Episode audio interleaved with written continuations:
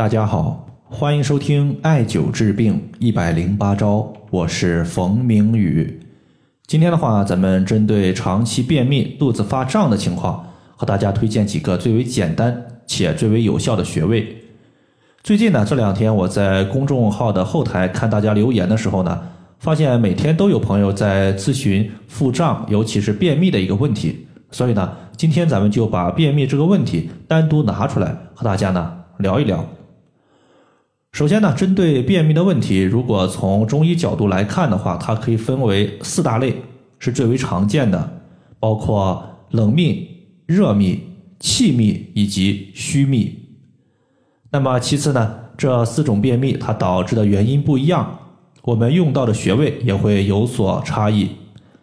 为了用最简单的穴位解决最大的问题，那么在这里呢，我把调节的穴位分成两大类。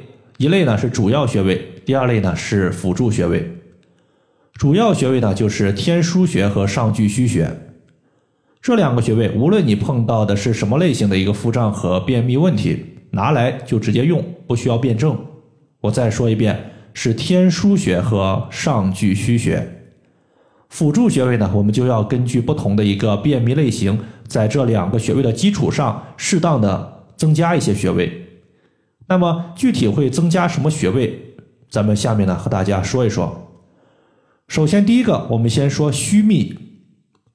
这种情况一般出现在中老年朋友身上比较多。此类患者呢，他的一个大便情况一般呢是不干结的，有排便的感觉，但是呢，往往排便时间比较长，感觉呢排不出去。它的主要原因呢是随着年龄的增长。我们人体的脏器功能出现了衰退，导致气血不足。对于气血，我们都知道，气它可以推动血液的运行。那么大便在大肠之中要排泄出去，它也需要气的一个推动力才可以。如果说你的体质比较弱，气不足，那么此时呢，它就会导致排便不畅。毕竟呢，气它把大便推不出去。此类问题就是虚秘，那么解决虚秘，我们就要增加我们体内的气。在这里的话，推荐艾灸气海穴。气海穴呢非常简单，它在肚脐下一点五寸。针对虚秘，如果还有朋友不理解的话，我这里给大家举个简单的例子，就相当于是一艘船，它想要出海，那么此时呢，这艘船它在河道之中搁浅了，它的具体原因。有没有可能是自身汽油不足了呢？有可能。那么这里的汽油就相当于是排便的一个气，这艘轮船呢就相当于是我们的大便。那么接下来呢，咱们说热秘。热秘实际上呢，我们还可以以上述这艘船出海的例子和大家进行讲解。比如说，现在你的船行驶到非洲，发现这个地方它特别热，导致呢河水。被大量的蒸发，此时呢，河水变浅，船被搁浅了，同样是有可能的，对吧？那么这里的河水我们可以理解为阴液，阴液不足，太干燥，此时呢，我们的排便就不顺畅，所以说需要滋养阴液，润滑。那么在这里的话，我们说两个穴位，一个是曲池穴，另外一个呢是太溪穴。曲池穴直接曲肘成四十五度，在肘横纹的尽头就是曲池。这个穴位呢是一个清热的大穴位，它的作用呢就相当于是让我们的太阳不要太燥热。此时呢太阳没那么燥热了，水分的蒸发减少了，实际上呢它就有助于我们排便。第二个穴位呢是太溪穴。太溪穴呢它其实就是增加我们河水的水的量，毕竟呢。这个穴位它归属于肾经，肾五行属水，作为肾经的原穴太溪穴，它可以滋养全身的阴液，让水液充足，避免河水的水不够，从而呢导致船被搁浅。说完热秘之后，我们接下来呢说冷秘，主要大家是热秘理解了，冷秘就非常简单了。如果说热秘是天气太热没有河水的话，那么冷秘它就是天气太冷导致河水。结冰，那么大家想一下，河水结冰了，船还能否行船呢？肯定是被搁浅了嘛，对吧？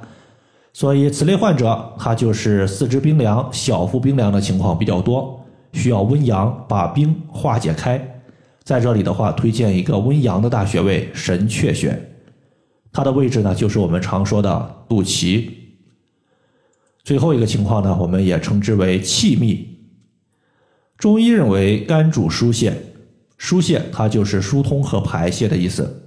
肝它主管我们身体之中气是否顺畅。比如我们经常感觉两肋胀痛，其实呢就是肝气不畅的结果。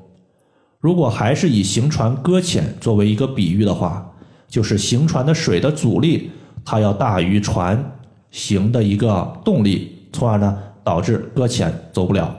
所以要解决此类情况，我们就要疏肝。推荐一个肝经上的穴位太冲穴，它的位置呢是在足背，顺着第一和第二脚趾缝向上推，在两个骨头夹角前方的凹陷处就是太冲穴的所在。那么以上的四类情况呢，我们都可以行传来进行做比喻，大家呢可以再回想一下。那么最后呢，咱们再针对两个主要穴位说一下它们的位置所在。